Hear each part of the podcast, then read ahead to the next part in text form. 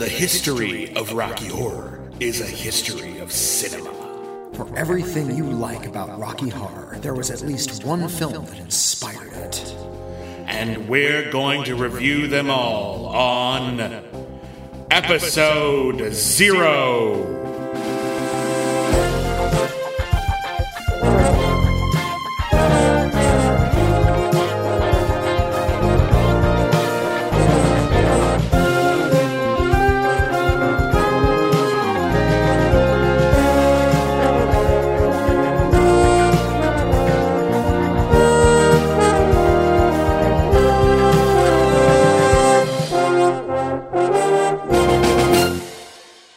Everybody, and welcome back to Episode Zero, the Rocky Horror Picture Show podcast, where we don't really talk about the Rocky Horror Picture Show. My name is William Bibiani. I am a critic. Everybody calls me Bibbs. Uh, my name is Whitney Seibold. I too am a critic. I don't have a cute nickname.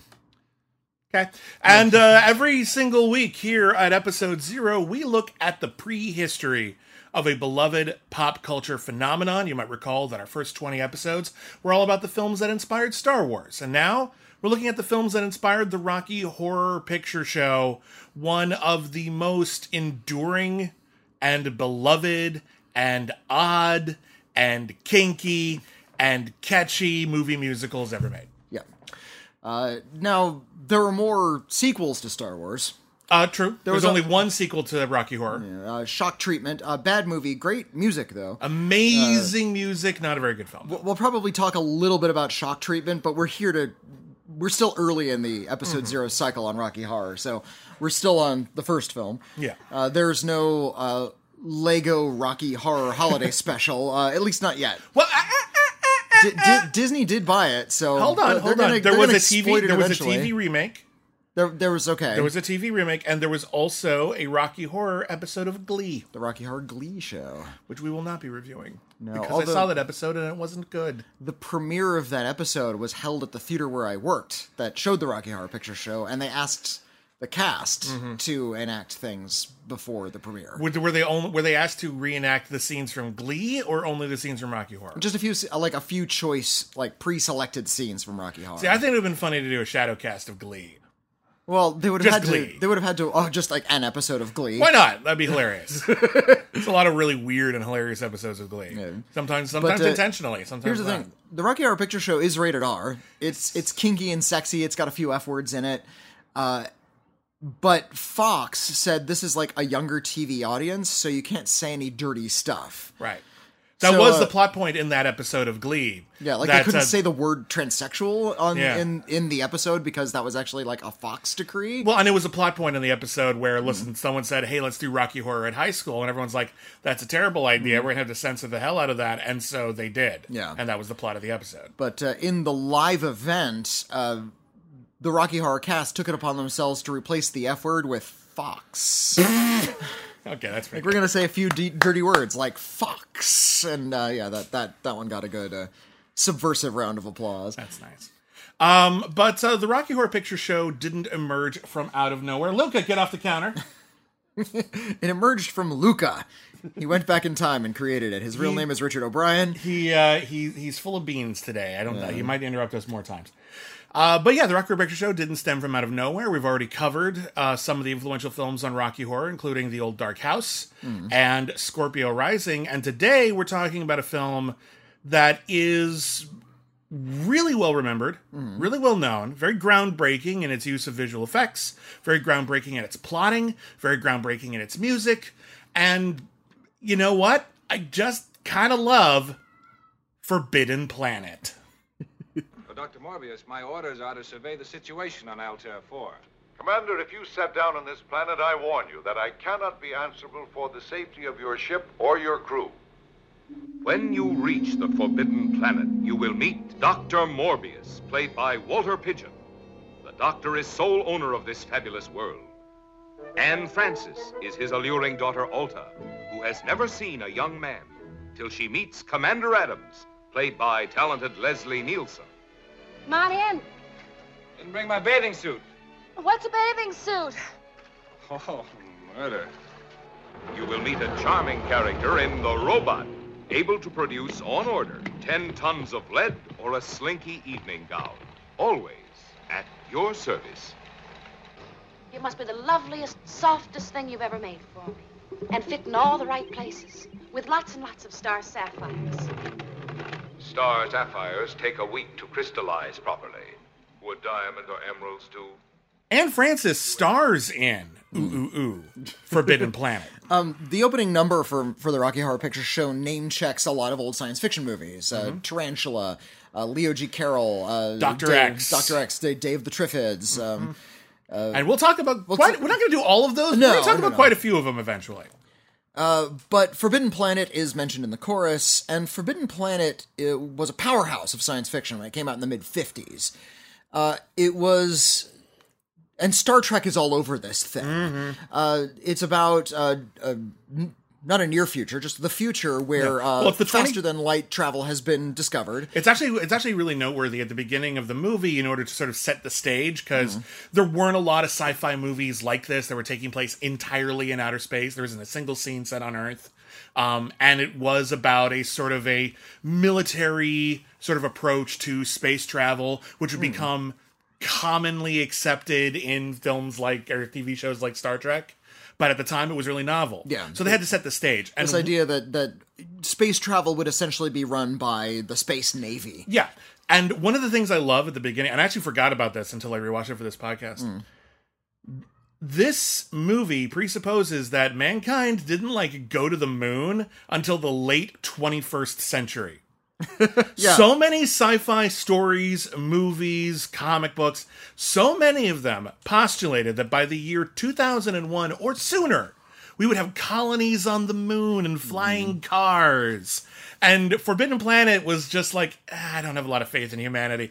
Late 21st century, maybe. Because the movie doesn't even take place then. The movie takes place like 100 years after that. Yeah, they they sort of lead the whole thing. It's like we had all this space travel for about a century. We had space travel, then we unlocked faster than light travel, and now mm-hmm. we can go to other planets. So this is not right around the corner. Mm. This this isn't even like trying to be contemporarily relevant in its politics. It's so far removed from where we were mm. that it takes on like this new like fable like quality, which is something that we almost did this movie for Star Wars as well.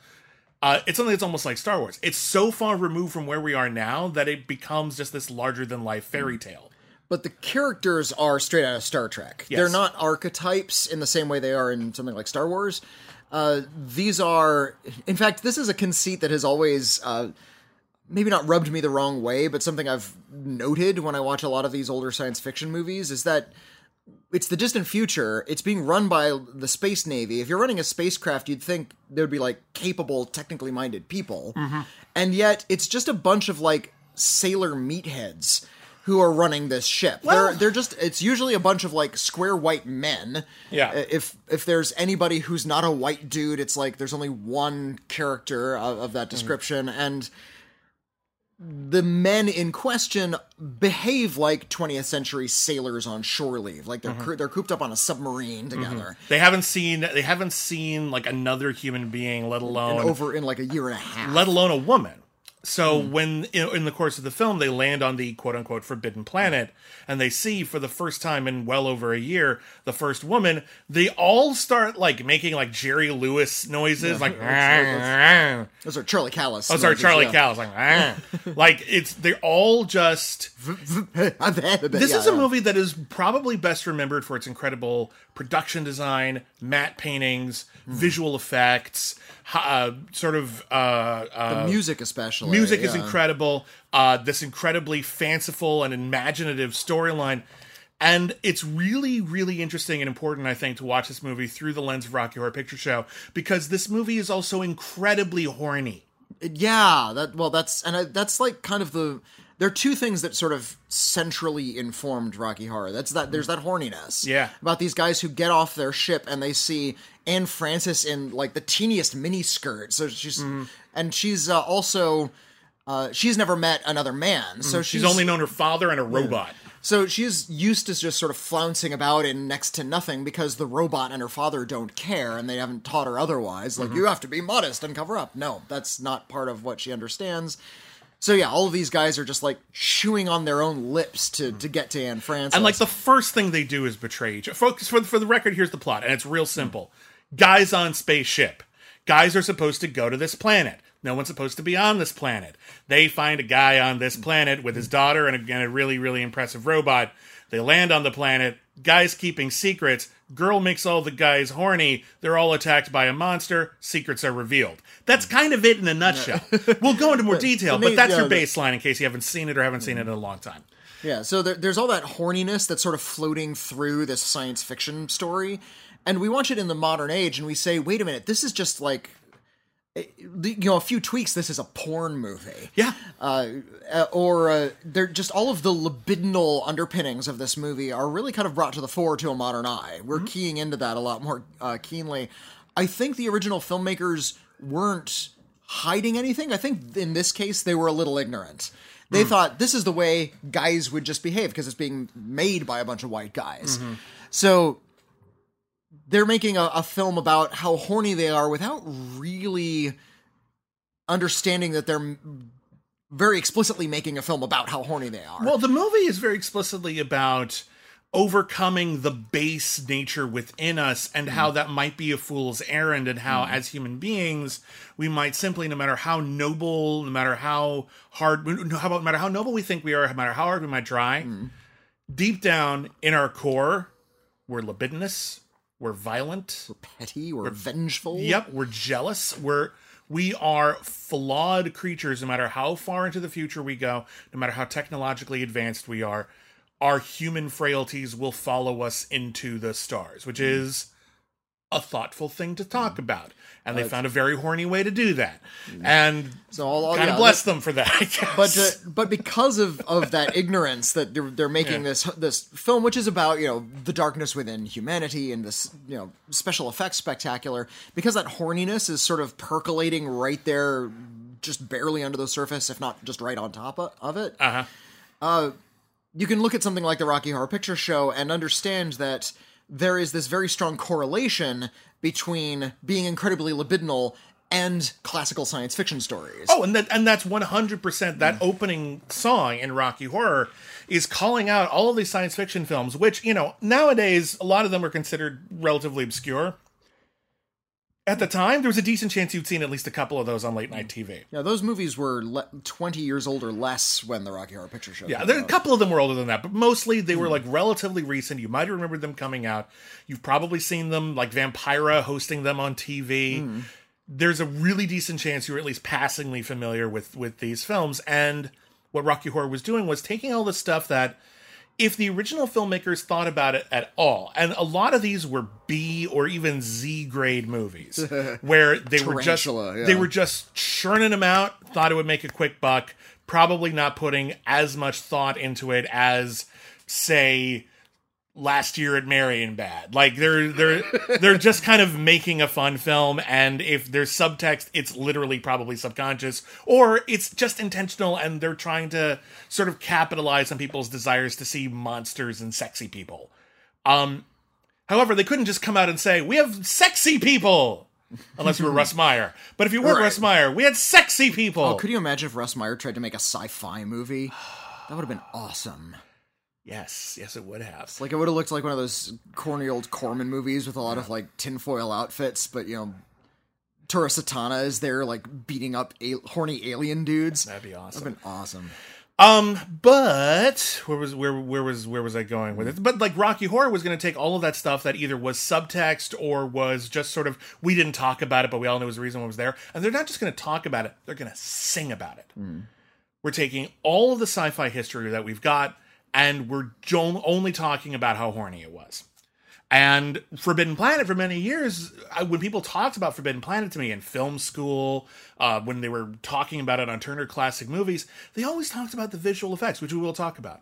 They always talked about the score, which we will talk about. They always talked about how this is Leslie Nielsen before he was funny, which, yeah, That was actually most of his career. yeah, for about three, well, it ended up being about half and half. I guess so because he lived so long. He lived Yeah. to be like 94 or something. yeah, but like but like seriously, like the first 25 30 years of Leslie Nielsen's career, he was not a comedian. He was just doing serious movie roles.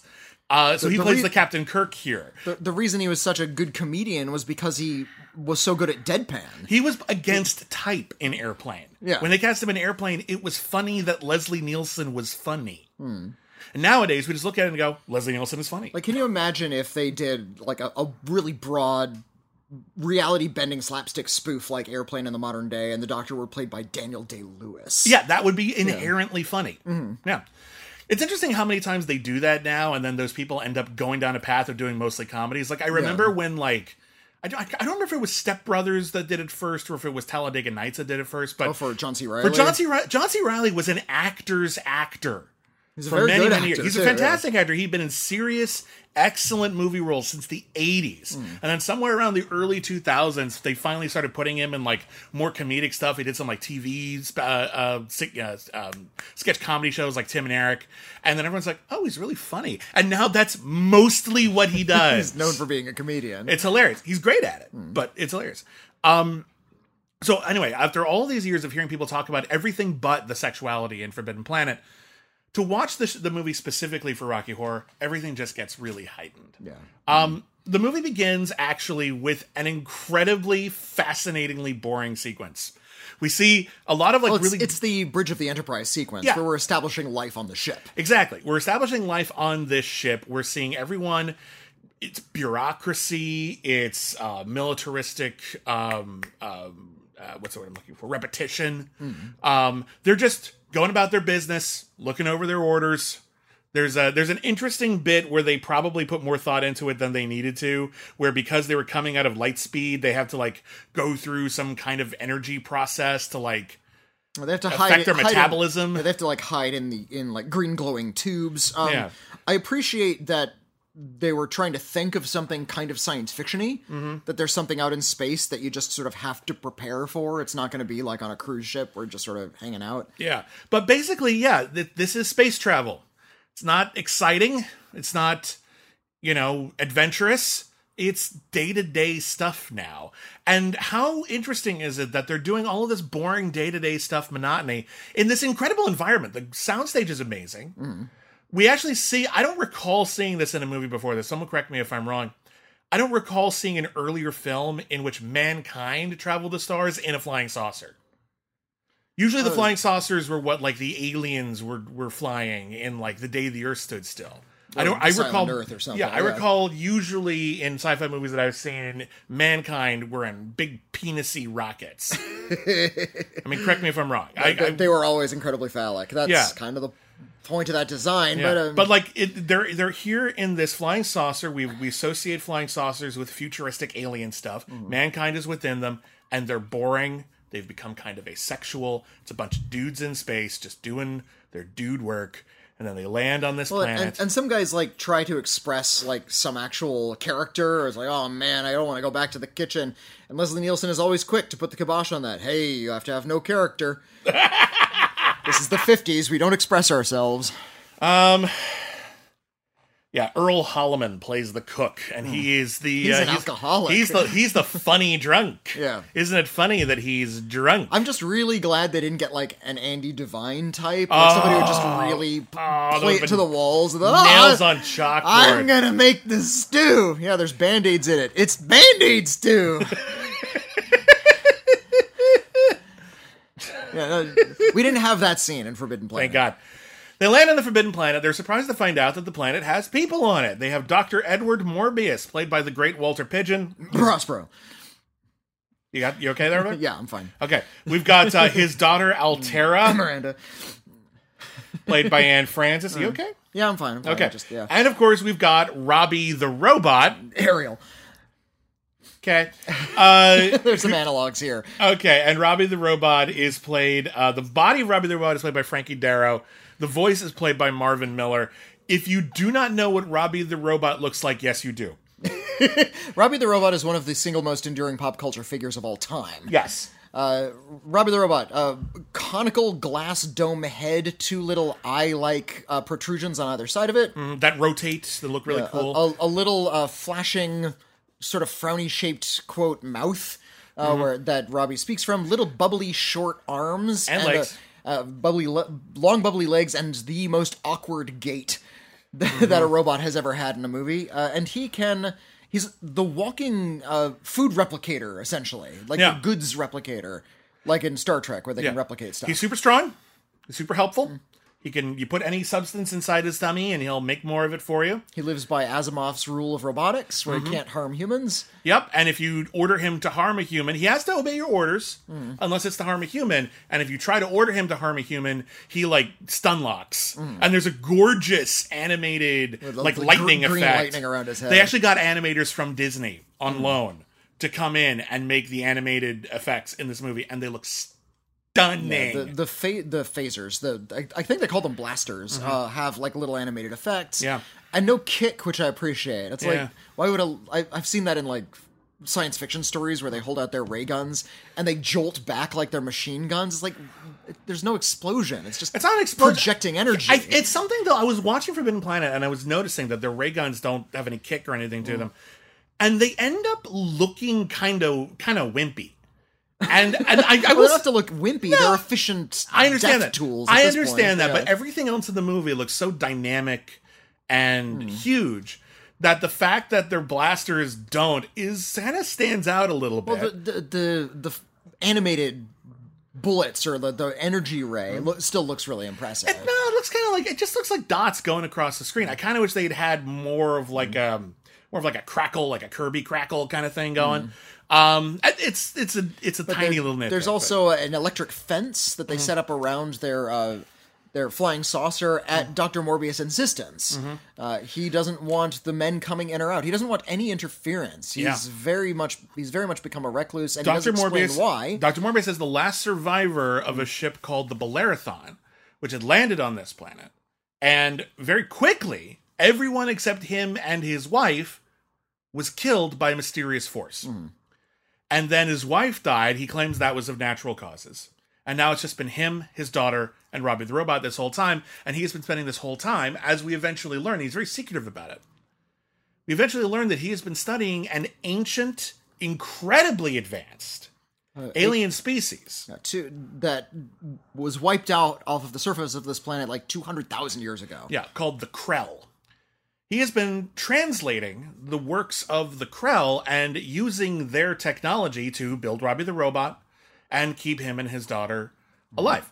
And he's been doing this in secrecy and seclusion because he believes that mankind is not ready for the many gifts of the Krell. the, the Krell, their technology is just so far beyond it's psychically controlled Mm-hmm. that's that's really notable he puts his brain into it and not only does it follow his thoughts but it also like enhances his brain to match Yeah. And he said the first time he tried it it knocked him out for like a day and a half because it was too much for his brain to take Yeah, so he has become uh, artificially, supernaturally hmm. intelligent thanks to Yeah, all good. this sci-fi devices. Mm-hmm. So he is concerned that with a with all of these men on the planet, they're going to go after his his teenage daughter, mm.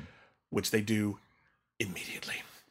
They are shameless about this. one, There's like one guy like corners her and says let me teach you about kissing Yes. because she doesn't know what a kiss is Yeah, it's just like, oh yes, I'm just gonna kissing is something everyone does just for for exercise and it's a friendly bonding biologi- biological Uh-huh. vex- which is extremely creepy. The whole Hmm. scene is extremely creepy. Also, there are people who are talking about like the first time she walks into the room, and and Morbius is just like, "Daughter, I told you not to come in for dinner," and she's like, "Oh, but dinner is over. You didn't say I couldn't come in for coffee." Hmm. And Morbius is just like. Oh God! Please let them be polite. and then they come in, and they're just and one like I think it was the doctor who immediately runs over to her. they're about 60% polite They're they are and they aren't because first off, they they're ogling her right in front of her dad, Mm. and they say like we haven't seen a woman in in a year and a half, and right now the view looks great, and I'm like, you're talking to her dad. Uh, and the dad says, "I knew." Wait, what? Yeah, really fucking weird. Also, one guy just immediately takes her over to the side, and he's there with Leslie Nielsen, his captain, and he says, "Hey, no, it's nice to meet you. I." I'm Steve, the astronaut, or whatever the fuck he says. Steve, the astronaut. You know, Steve. Uh, I- I- yeah, and uh, I just wanted to let you know that uh, you know I'm here. I'm ready to take care of anything you want me to take care of. But um, I wouldn't trust the captain. Why not? Well, He can't be trusted around women. He Yep. seduces Don't- everybody. Whatever you do, don't let yourself be alone with the captain, which is a really creepy thing to tell somebody. It it's creepy that that is his like fallback pickup line. Yeah, I'm the only person on this ship who won't try to attack you. Mm-hmm. What? What a horrible, horrible thing. And so later on, when the, I think it's the same guy, but one of them is like there and she they're kissing her, and she has no reaction. Like, Yeah. what Well, is this? It's not very interesting. And I, in those scenes, I was thinking, wait a minute, because I'm thinking of Rocky Horror while I'm watching this. Uh-huh. And Rocky Horror is unabashedly queer. Mm-hmm. None of the men in this film have any kind of chemistry, sexual or otherwise, with one another. Like you can tell they're crewmates, but the homoeroticism is just. There's there's no physical dry. intimacy Yeah. on even a casual level. Yeah, there's no, very none of that uh, what they call homosocial, Yeah. uh, where guys are Just get comfortable with each really other. physical and they do co- things that are sexual around one another, even though they're not having sex with one another. Yeah. Uh, no, there's none of that in Forbidden Planet. A man slimes his way up to Anne Francis and says, "I'm going to kiss you," and he starts kissing her and uh, kissing her over and over again, and she's sort of like there. No, no, no, not feeling it, not feeling it. I half expected her to say, "Do you have any women on board?" Uh-huh. Like, Yeah, or I, I expected her to be a, a kind of asexual, and that's interesting Mm. to me because the people on Forbidden Planet, I mean, yeah, they've been living in isolation, but Mm. they all have distinct reactions to this. So Morbius gets protective and jealous. It makes sense. He's her dad. She is curious, but also unimpressed. yeah. And one of the first things they do when Robbie shows up in like a little like golf cart, space golf cart, to like pick him up and take them to Morbius's dwelling, they notice, oh, it's a robot. How interesting. And one of them actually says, is it a boy robot or a girl robot? And to which Robbie himself replies, hold on, I wrote it down. Uh, uh, no, I actually I forgot to write down the quote, but he sure. basically just says that's irrelevant with me. He basically refuses to be gendered because that's not what we're about here. You're bringing the sexuality here. We are not living a sexual experience, which is, of course, the opposite of Rocky Horror. and, and uh, it's the opposite of Rocky Horror, and that ends up being part of the theme we were talking about earlier about how people are really vicious and libidinous on the inside. Yeah. uh, and the phrase "monsters from the id" uh, is mentioned. Yeah. and I, I love when they mention uh, the id, and they react to that. What is the id? Oh, it's this no longer applicable, really dated psychological term that nobody thinks about anymore. Which is like, actually- like fr- 'cause- so in this future, Freudianism, Mm-hmm. which correlates everything back to sex and sexuality, Mm-hmm. is gone. And that's also a really clever like storytelling trope where you're writing something in the future, but you still have to explain something that not everyone in the audience might be familiar with, Yeah. but people in the future probably would be. So you just write that in, it's been disproven. Or we've moved past it or something, and that way you still have an excuse to explain something to someone to just say it's archaic. So let me give you a quick gist about what a Betamax was. Like that kind of thing. the id is the Betamax of psychology. I love when they get it slightly wrong, like in a comedy film like Futurama. Yeah. Like, time for the mammoth hunt, dudes! Wait, mammoths are extinct. Uh, Um, or uh, in uh, uh, Guardians of the Galaxy. This is called a Zune. Everybody on Earth is using them now. That was that one was cute. Uh, Leslie Nielsen finds Anne Francis in full makeout mode with one of his uh, uh, His uh, underlings. his, his, I, one of his officers. I don't know officers. Thank you. I wanted at first I thought cast members, and I'm like that's not. it. He doesn't work for Disneyland. Yeah, uh, but he finds We're out not he, employees. We're cast and he members. and he like and the guy's like, oh, I wasn't doing nothing, Captain, and he walks away. And Leslie Nielsen, in pure asshole mode, blames Anne Francis for dressing provocatively, and he goes on a speech about how listen, let's not let's not punish women for dressing badly. Let's teach men not you. to hurt women. Because here's the th- yeah, this is Good really fucking God. Mm-hmm. annoying here because he tells her she needs to dress more modestly, and he fr- he frames it this way, and at least it stems from character. He's got all of these horny, Horny bored sailors, men, Yeah. And that's his responsibility is to keep them horny and bored. Like they should not be like. They shouldn't be actually engaging in anything right now. They Mm. Need yeah. they need to be focused on their job right now. And like, listen, you're just you're making my job so hard. To which Anne Francis understandably thinks he's a fucking asshole and this is not my fault. Mm. and Yeah, she's on to him. yeah, she gets she's it. on to everything. Yeah. I Oh, love that. Like she's she's treated as an innocent, but she's way smarter than any of those guys. She's incredibly intelligent. Mm. She's pretty open about what she wants. She's young and naive, and that is something that allows her to be exploited, Mm. and that it get, brings it into weird territory. But she's not just naive. There is more going on with her character, and we can appreciate that. Um, later on, she uh, ends up uh, having Robbie make her a more classical dress to appease Leslie Nielsen. which she's excited about because she likes you know designing and thinking of things that Robbie can make. Yeah, she's very creative. Uh, so she comes up with a new dress that will appeal to Leslie Nielsen's desire that she show less skin, but will also be very, very sexy and maybe get her some Leslie Nielsen. Uh, Leslie Nielsen finally caves and starts making out with her. At which point, I forgot to mention this earlier, we saw that there are actually like lion, like uh, tigers. There are tigers and there are like deer and a few other like earth animals on this planet. They're all very, very tame, and they treat uh, uh, Anne Francis like one of the pack. And as soon as she starts making out with Leslie Nielsen and enjoying it, the tiger turns on her because she is no longer innocent. Because she has been expelled from the Garden of Eden. This is- Literal Garden of Eden. This is, actually not a very subtle film. uh, no, it's not. Uh, meanwhile, a, a giant invisible monster, and I know that sounds weird to focus on the fact that it's giant if you can't see it, but it's huge, has started breaking in behind the, elect- the, the electrified perimeter and initially breaking stuff on the ship. And then killing people. And they don't know what it is. it, it leaves behind footprints, but nobody can see it. And there's a really awesome shot of the footprints appearing in the sand. Now it's a pretty simple effect if you have a soundstage. Yeah. You just put sand on a, an elevated platform uh, with uh, like little sinkholes underneath the stage in hmm. footprint shape. And all you gotta do is And you just, take yeah, whatever the tarp is, put dirt on whatever it is, hmm. and, then, just, yeah, drop it. just pull it down as as the footprints go. They did that in the, in the Invisible Man back in the 30s. Yeah, it's a uh, good gag though. Works. It's a good gag. It's, it just re- looks really, really cool. They're able to extrapolate what the monster's foot would look like, and it doesn't it doesn't adhere to foot- any yeah. ecological or environmental or e- evolutionary thing they've ever seen. it looks a lot like the Kothoga from that movie, The Relic. Oh, okay. A I was little actually. Like it's got a like a, a big wide head and t- like and the monster in Forbidden Planet will when we see it, it has like sort of like these big fangs. It's sort of gorilla like, but uh, Mm-hmm. Well, we it ha- see- it's also like quadrupedal. I think. we we see it in an interesting way. Like we see it through the like electric the electrified fence as Yeah. it walks through it.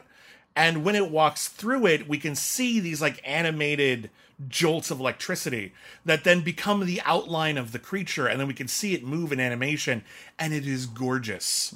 And then and in a really cool shot, it picks up a guy. That guy gets set on fire while it picks it up, and then it slams him to the ground all in one shot, which is really cool looking for 1950s. Hell, for now, it looks really, really cool. Um, so anyway, there's this giant invisible monster that's attacking them. There's actually a scene in this, and this isn't Rocky Horror, but it is very influential on another super popular film. And until I watched it this time, I didn't realize James Cameron ripped this fucking off! Because there's a scene with all these military guys and they've set up a perimeter and they've got these like big you know cannons that are like on mounts or whatever mm. and they're just waiting for the for the alien to attack and they've got it pinged on a radar and they see that it's here but it, we don't see it we should see it. It's right next to us. How are we not seeing it? Oh god there it is open fire! Totally the scene from aliens. Totally that scene from aliens. Except they weren't in ducts. Hmm. Admittedly, part of that scene was inspired by an earlier scene from Alien, but writ large. But still, the Forbidden Planet is all over that bit in Aliens. Actually, Forbidden Planet is all over Aliens anyway, because what happens? They go into this planet to colonize it, and it turns out there are ancient aliens that are there, and they kill everybody, and a bunch of space marines show up, and they find like one surviving, you know, young girl. Like it's all in there. Um, Well, and, and a, the original draft of Alien was meant to be more of a B picture. Yeah. They were writing something that was going to be shot like for real cheap for Mm-hmm. Corman. They were just going to make a few bucks from it. And somehow, uh, like a lot of more creative people got their hands on it and Mm. turned into what it turned into. It's Kismet, is what it was. Uh, eventually, Leslie Nielsen and his doctor decide that what they need to do in order to defeat this monster is to sneak into Dr. Morbius's lab and use the brain accelerating machine to make themselves smarter. The doctor sneaks off and uses it first, and when he emerges, just before he dies from the mental strain, he says it's monsters from the id. And Leslie Nielsen finally figures out okay, here's what happened. The Krell, and we learned that the Krell were inventing technology that would make basically whatever they thought reality. It would basically free them from the bonds of physicality. They'd be able to uh, operate, run, and just sort of create out of energy uh, anything that they thought about. Yeah. Uh, and in this city that was left behind, that was designed to be indefinite. Yeah. And to last forever, and it would have been perfect. Problem is, they didn't factor in that their minds, even as alien beings who were more hmm. enlightened and more intelligent than us, still had ugly things in them. And, that was their that was their flaw. They Yeah. thought they were perfect. They thought they had gotten rid of all of the darkness. Yep. but it was still in there somewhere. And when you gave your brain the power to manifest literally anything in it, eventually it's going to get to the bad stuff, and the bad stuff destroyed them. And it turns out that Dr. Morbius, in using this device, has done the same thing. And he manifested a monster. Literal monster. Oh, you don't want to do a cough Tempest reference? Oh, uh, Cough Caliban. monster. Yeah, Caliban. Okay. Uh, Sorry. I left you an opening. Okay. Uh, and uh, he manifested this monster without even consciously realizing it, and it killed the entire crew so that he could stay. And then when people came in to not only take his research potentially, uh, not only to take him away from this planet, but also to take his daughter in you know a variety of ways possibly just physically remove her from the planet possibly you know put another like you know distract her loyalties from her dad. Uh he had the exact same ugly thoughts and they manifested and they created a monster and they destroyed everything and I mean a lot of things because there's a lot of destruction, a lot of cool. They do a lot of good setups where they show like here's how indestructible this material is, and all the walls are made of it, so we're totally secure forever. And then later on in the film, when the monster from Morbius's id is melting it, you realize, oh shit, this thing's kind of unstoppable, isn't it? it's good stuff. Uh, there's an old an old horror rule that if you're shooting a horror film on a budget and you need a killer to like swing around a wooden machete or whatever, mm-hmm. always like you have a real machete on set and then you have to show it cutting something mm-hmm. before you switch to the wooden one, so it looks Yeah. like a real weapon. We have to believe in the reality of this thing, and that's easier to do with something that we're familiar with, like a machete, than mm-hmm. it is something But, uh, fictional, something sci-fi. Yeah, but the, they did establish that. Uh, they did the same thing in the Dune movie. Ah. Uh, there's a, a scene, yeah, where Doctor Morbius goes up to this door. It's like, hey, shoot it with your ray gun. Shoot like at, at its hottest setting. And he shoots the ray gun at the door, and they go up and feel it, and it's not even warm. So Yeah. I've never seen anything like that. So yeah, when it melts down, it's like, oh, now we know how strong it is. Yeah. There was that that scene in Dune where he's like, "Here's this stone. It's the hardest substance you ever know. Hit it and try cutting it with one of your cutting tools, and I'm gonna blow it up with my weirding module, and it just explodes." Yeah. it's like that's how strong this thing is. It's pretty cool. Um, so Morbius ends up dying to save them all from the monster, and uh, they end up running away. And Morbius realizing that no one, not even he, the vaunted Morbius, is capable of keeping their mind in check. He just he elects to blow up the planet. I shall take my, I shall break my staff and bury it, Yeah. etc., etc. It's the only way to be sure. I made a Shakespeare reference. You made an Alien reference. Hey, no, an, aliens. Aliens reference. Okay, same thing. Uh, well, they both they're both influenced. Well, Shakespeare influenced Forbidden Planet. Forbidden Planet influenced Aliens. It all works out. Well, Forbidden Planet is the Tempest. In case you hadn't uh, picked up on our uh, Yeah, let's s- talk about that a little bit. Let's talk about because I actually put this on my list. If you've been listening to all our other podcasts, uh, we did an Iron List about a month or two ago. It was two months ago now, where uh, we did the best Shakespeare movies ever, and this made my list of the best Shakespeare movies because I think this is one of the better attempts to modernize Shakespeare for a new cinematic lexicon. Um, we've seen a lot of people do it real bad. We've seen a lot of people do it pretty well, and I don't think anyone's ever really done better than Forbidden Planet at taking out the language and leaving in the cool stuff and finding a new and exciting way to present it.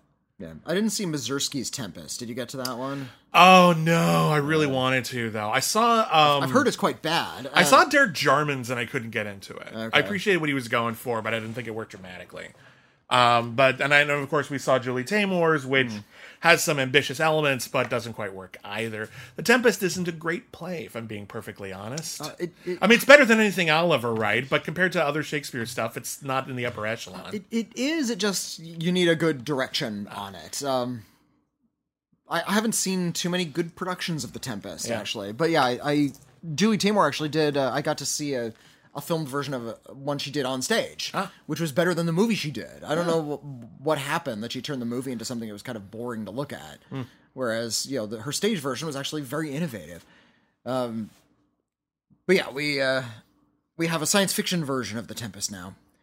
And The Tempest is well suited to science fiction because it's a magical play. Yeah. It is about entering this world of magic where things, you know, the story of The Tempest is Prospero uh, crash lands on this island years before where he finds uh, magical staffs and spell like a book of spells, raises a young daughter there, uh, gains cohorts in some of the ethereal beings that live there. Uh, there's Ariel, who's sort of a, a spirit of the air. That's Sprite. Yeah, and Who, who like comes and goes and is invisible to some of the characters. And there's there's Caliban, who's sort of this hairy brute from the earth, and is is very very physical. And the story is um, Prospero's old rival from his old life is sailing by on a ship. He creates a tempest using magic to get him to crash land on the ship so he can wreak revenge. And but there's he and the rival are separated for the bulk of the play. Yeah, it's weird. And over the course of them being lost and him sort of toying with them, he realizes that he doesn't care anymore. Yeah. And he doesn't get revenge. And it's about him just sort of calming down and being a better man. which is which you could argue is not unlike a storm Hmm. in that it's all a big whole bunch of storminess and then it kind of dissipates and we're all just sort of like oh thank god that's over It was a, a play Shakespeare wrote closer to the end of his career. And uh, as such, I think he was getting a little bit more reflective over it's like, oh, I want a revenge story. No, I'm too old for it. I, I can't. I can't do this sort of like hot-headed revenge stuff. I'm not 21, so yeah, it's it's a it's clearly written from the per- perspective of somebody who is a little bit over it. yeah Uh, and that doesn't quite read in Forbidden Planet. well that's not really it's because it's not from dr morbius's perspective Right. i think if it had been maybe we would have gotten more of that maybe we would have seen what leslie nielsen's character represented to dr morbius but it's because it's from the perspective of leslie nielsen and his crew more than anything else there's this element of a discovery of what Morbius slash Prospero mm-hmm. have been doing. And we get more of that contrast between here's someone who has been living in isolation with great powers and who maybe they're not like a quote unquote mad scientist, but their connection to humanity has largely been severed. And we can no longer really speak on the same terms. And that leads to conflict and eventually death. I think it's actually a very strong rewrite, and I think it keeps the majority of the stuff in there. It just isn't from Prospero's perspective anymore. Um, Forbidden Planet was a trailblazing film in a variety of ways.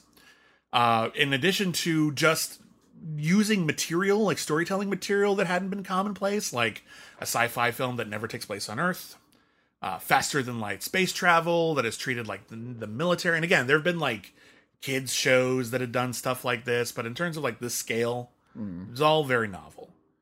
It is a gorgeous Technicolor presentation, big, epic, widescreen, matte paintings everywhere you look, and they are all gorgeous and otherworldly.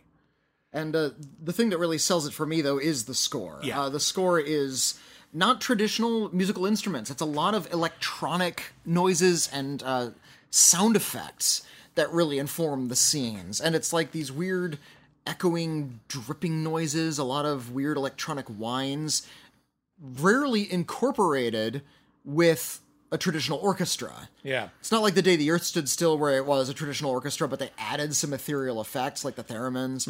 Um, this one is just those eerie sound effects, and it makes it seem really distant, really far away, and super alien. And the sound effects reminded me of the movie Fantastic Planet, Yeah. which is another one of the best science fiction movies ever made, an animated film from France from the 70s, uh, which is pure science fiction through and through. It takes place who knows when, who knows uh, like we know the name of the planet, but we don't know like where it is or how people got there. If the people looking things in it are even humans, uh, and it's about uh, gargantuan, fifty foot tall blue aliens and their little itty bitty tiny mouse sized pets, which are they look human. Yeah.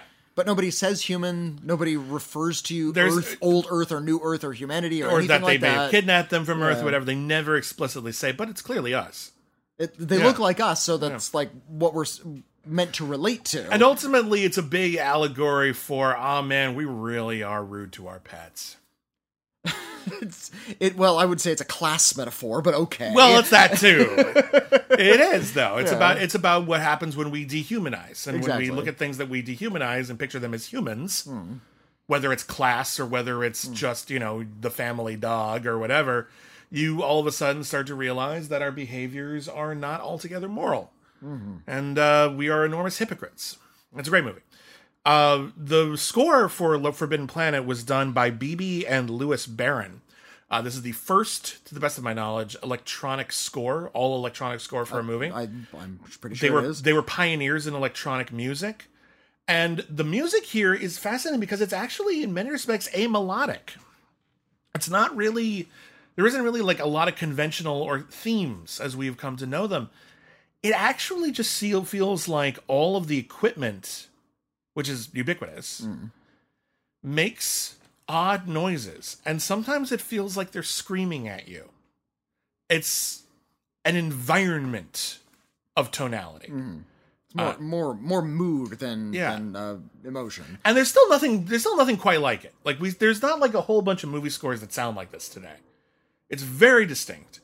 It's very exciting. And it is completely otherworldly in a really beautiful way. Um, once again the matte paintings are gorgeous. The animation is gorgeous. The set design is really impressive and innovative. It's colorful. Uh, the costumes are distinct. Everything about this movie is kind of awesome. like if you made this movie today, you would probably have to say like, "Oh, we made it kind of retro." But other than that, people would be like, "Wow, what a distinct vision someone had." This is not stuff that is old hat now. Well, it was so influential. Parts of it, yeah, it was so not- not- influential yeah. that a lot of the structure was taken. Like we mentioned, the Star Trek influence already, and yeah, Mm-hmm. Yeah, this lot totally of- is a Star Trek episode. Yeah, uh, but uh, th- that very look, when we refer to now retro futurism, we're talking about this movie mostly. Mostly, yeah. and maybe like some Flash Gordon stuff. Well, This There's Island Earth, and a once they get lot to that- that, like, Metaluna, Art, you know. Art Deco stuff. Yeah. Uh, there was a Zsa Zsa Gabor movie called Queen of Outer Space, Oh, yeah. which reused these costumes, like these exact costumes. Oh. I didn't know that. Okay, that's fun. Yeah, the one that Leslie Nielsen wore, they just gave it to a new cast. And, That's funny. I didn't know that. they, One. they went to the and that's another like pornographic fantasy movie because Hmm. they go to like the planet of the women and they're run by Zsa Zsa Gabor's sister, not Eva Gabor, but like, her character sister. Ah, okay. And uh, yeah, Zsa Zsa Gabor is the one who's gonna save them all, and it's like, oh no, what are we gonna do? We we have to, we the four men on this planet have to seduce these hundreds of women and take some of them with us. And What a tragedy. Yeah, it's like that's what Amazon Women on the Moon was a spoof of. Yeah, that's a funny movie. Uh, but yeah, all all this sort of uh, futurist technology that looks kind of hokey to the modern eye, and was certainly hokey uh, in the mid '70s. By the time Rocky Horror Picture Show started banking on a lot of that imagery, uh, was yeah, this was when it was new. This was when it was fresh. And if you can look at it through those eyes, you'll realize, wait a minute, this is actually a really cool design. That's why a lot of these things persisted. Um, going to the Rocky Horror Picture Show, yeah. more than just the marrying of horniness and science fiction, which is very general, a very We're gonna- general gonna- influence. If we're looking at that as a theme, we're going to be watching a lot of those. Yeah. On episode zero. but there are a lot of uh, like little bits of iconography throughout. There, Yeah. the scene at the end where Frank ha- is doing the floor show, Mm-hmm. and Riff and Magenta break in in their cross between Forbidden Planet and like drag underwear fetish outfits. Mm-hmm. yeah. Like they, they're sort of gold. They got the big gloves and the gold, but they're also both wearing garter belts. Yeah. And they have uh, like a laser gun with a little lightning bolt on it, and it shoots animated la- uh, lasers at Frank. Straight out of Forbidden Planet. Yeah, that that's straight up Forbidden Planet. Even even the effect. and they shoot him off the RKO logo. This is not an RKO film. This was uh, an uh, MGM film, or was it a Fox film? Uh, this was MGM. MGM film. That's what I thought. MGM. Okay. Uh, but also just basic plot elements. Again, uh, you know, it's not just about being horny. It's actually about a juxtaposition. Uh, in both films, this kind of square group ends up inside an, in an isolated place with a bunch of mad scientists who challenge their perception and uh, their view of the world. Whereas in Forbidden Planet, the mad scientists think of themselves as above sexuality and above human weakness. Except for the alcoholic who gets more booze at the first available opportunity. Granted, but that's considered, you know, just like a sailor thing. But regardless, yes, they consider themselves kind of, you know, we're, we're moral. We're we're correct. They, they they're the crew of the Enterprise, Yeah. who are uh, living in an enlightened society, Exactly. more or less. And And, they they, run into somebody who's even more, who thinks they're even more enlightened than they are. And of course, they reject that. And one of the things that they discover right away is actually they have more overt human frailties. And they are more prone to very human kinds of mistakes and very human uh, uh, desires and weaknesses. Um, in the Rocky Horror Picture Show, Brad and Janet, yeah, they represent that kind of square, bureaucratic, empty sort of we we are uh uh we're from Denton, you know. If you listen to that song from Shock Treatment about how its squareness is the perfect America, and then of course they go to a castle full of horny people, and uh, then they find out that oh, we don't know anything about anything, do we? And also, y'all are kinky as hell, and we're kind of fine with that well, they, they they try to back out at first. at They're first, but like eventually they in, embrace yeah. it, and they it challenges who they are, and at the end, they don't know anything anymore. Um, I feel like Forbidden Planet ultimately just says, "Well, it's a good thing we're better than all of that." But in reality, what we discovered is that we don't know anything. We don't know anything. We don't know how to overcome our demons. We don't know how to make the world a better place. We can improve technology, but ultimately, we are still ourselves. And there's something incredibly potent about that. Yeah. And that, again, it ends up taking on this very fable like quality, this larger than life quality uh, that I think lingers. And there are elements of it that are kind of weird now. There are elements of it that are still kind of revolutionary. And boy, does it play. What a- it's a great movie. Still If you- works out. There are some Yeah. corny elements, Yeah, but of course uh, there are. I mean, that's just a, a result of when it came out. Yeah, genre films of the bits 50s are, have a- certain a little elements. bit dated, but Yeah. yeah, um, it mostly holds up Yeah. and it's really really interesting and again if you haven't seen it in a long time or if you didn't think you were going to see it and now you've read our episode give it a try please give it a try it's a very influential very significant film uh, and i think it will unlock a lot of doors in film history for you and that is episode zero thank you everybody for listening we'll be back next week with a double feature that's right. Not a and not a science fiction double feature. No, actually, because although uh, Rocky Horror Picture Show was obviously influenced by science fiction, it's influenced by other things as well. One of the things that is specifically name checked in Rocky Horror are Steve Reeves movies. If you don't know who Steve Reeves was, he was a bodybuilder who eventually became Hercules in a series of Italian peplum films. Peplum is basically sword and sandal ancient Greek adventure stories. Uh, and Steve Mo- Reeves is mostly mostly Italian. mostly Italian. Yeah. Steve Reeves's Hercules movies are very famous for being exceptionally queer. They have a lot of subtext, sometimes just Uh, and, and we'll, we'll talk about sort of bodybuilder culture and Mm-hmm. uh, and how it s- pretty much was a an, a 100% overlap with queer culture at the There- back in the in yeah, the there was a there was a time when it was difficult to buy magazines with like shirtless, sexy men, Well, uh, just- except for and- bodybuilding magazines. any any any pornocraft at all. Right, It but my point is that you could get in a bodybuilding places, but yeah. magazine, and it would sort of that was what you could get. Yeah. and as a result of the, and I've seen documentaries about this. It was it has an, an interesting place in the history of queer culture, and there was an entire successful movie genre that covered that whole uh, uh, uh what's term I'm looking for subculture. subculture uh, of bodybuilding and also uh, uh, queer culture. And um, they're interesting. Several of them have been covered on Mystery Science Theater 3000, so a lot of you might be somewhat familiar with them. Uh, but we're going to take a look at them as they are. No commentary. We're just going to watch the actual film. Straight, as it were. And we're going to, yes. We're going to be watching the original Hercules and its follow up, Hercules Unchained. Uh, and uh, I actually, I don't know where those are available right now. We can get them from a local video store called Cinephile. Yeah, we we have them at our local video store. Um, I, I'm, I think they're in the public domain. You could probably find I'm them. on- sure they're pretty on, easy like, to find. YouTube or something. And even if you can't, just go to the Shout Factory TV Hmm. uh, streaming channel, and you can watch the Mystery Science Theater version to at least Yeah. get a taste of what we're talking You'll you'll about. get the gist. You'll get the gist of it. Um, so that is what is coming up Hmm. next week on this show. Thank you for listening. Thank you for listening. Uh, Hercules Unchained is on Amazon Prime. Okay. And I suspect Hercules is as well, although I haven't looked that one up yet. Herc- I figured Hercules Unchained would be easier to find since there's a whole bunch of movies called Hercules.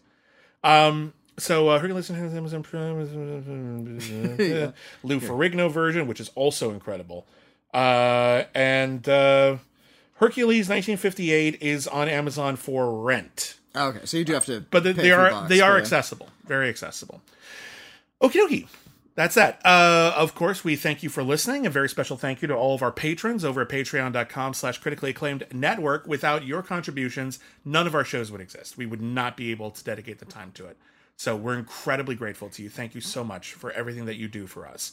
Uh, if you want to join up, patreon.com slash critically acclaimed network, you can vote for future episodes of our podcasts, and you get a ton of exclusive content, including podcasts about the 1960s Batman, podcasts about every single episode of Star Trek ever made, podcasts about Disney, podcasts about the Oscars, commentary tracks, and more. Uh, we also More and more and more. ah, my head will explode. Uh, we also have uh, a, a, a letters show. We've got mail. You can write in letters at criticallyacclaimed.net if you want to talk about Forbidden Planet, anything we discussed in this episode, or anything at all, really. We might read your letter in an upcoming We've Got Mail. We're also on Twitter at Critic Acclaim. I am at William Bibiani. I'm at Witney Seibold. and uh, I see you shiver with Antissa.